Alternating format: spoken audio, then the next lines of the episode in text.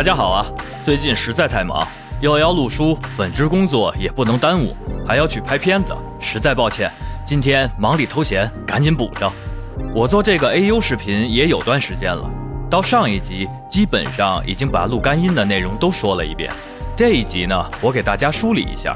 最后果不其然的，我又要放个彩蛋，是最近我发现的一个更加好用的降噪插件，大家不要错过哈。话不多说，咱们先来梳理一下干音录制的整个过程。第一步，建立工程，选好所有的设定。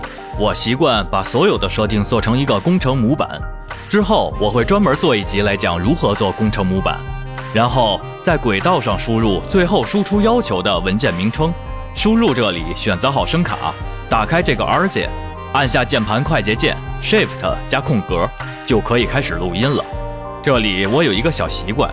就是先在多轨模式下录一点空白，然后双击这一段空白音频，进入到波形模式下，再开始正式的录音，这样更便于后期的所有操作。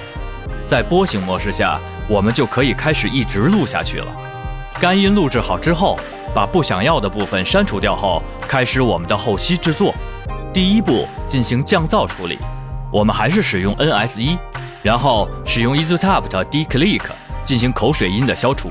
再用 Q 十做一下低切处理，调整一下所有音频的音量电平，再用 CLA 七六做一下音量平衡，最后做一下负三以下的强制限幅，然后输出保存，这样整个干音录制处理的流程就完成了。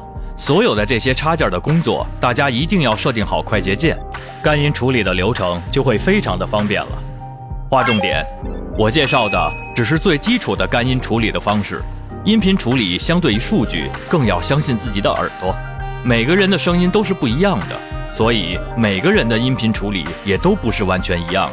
最重要的，一定要把自己习惯用的插件参数设定快捷键。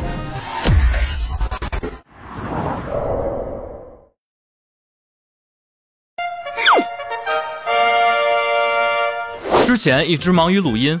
最近杀青了三本书之后，偶然的机会发现了一个特别好用的降噪插件，在这里给大家安利一下。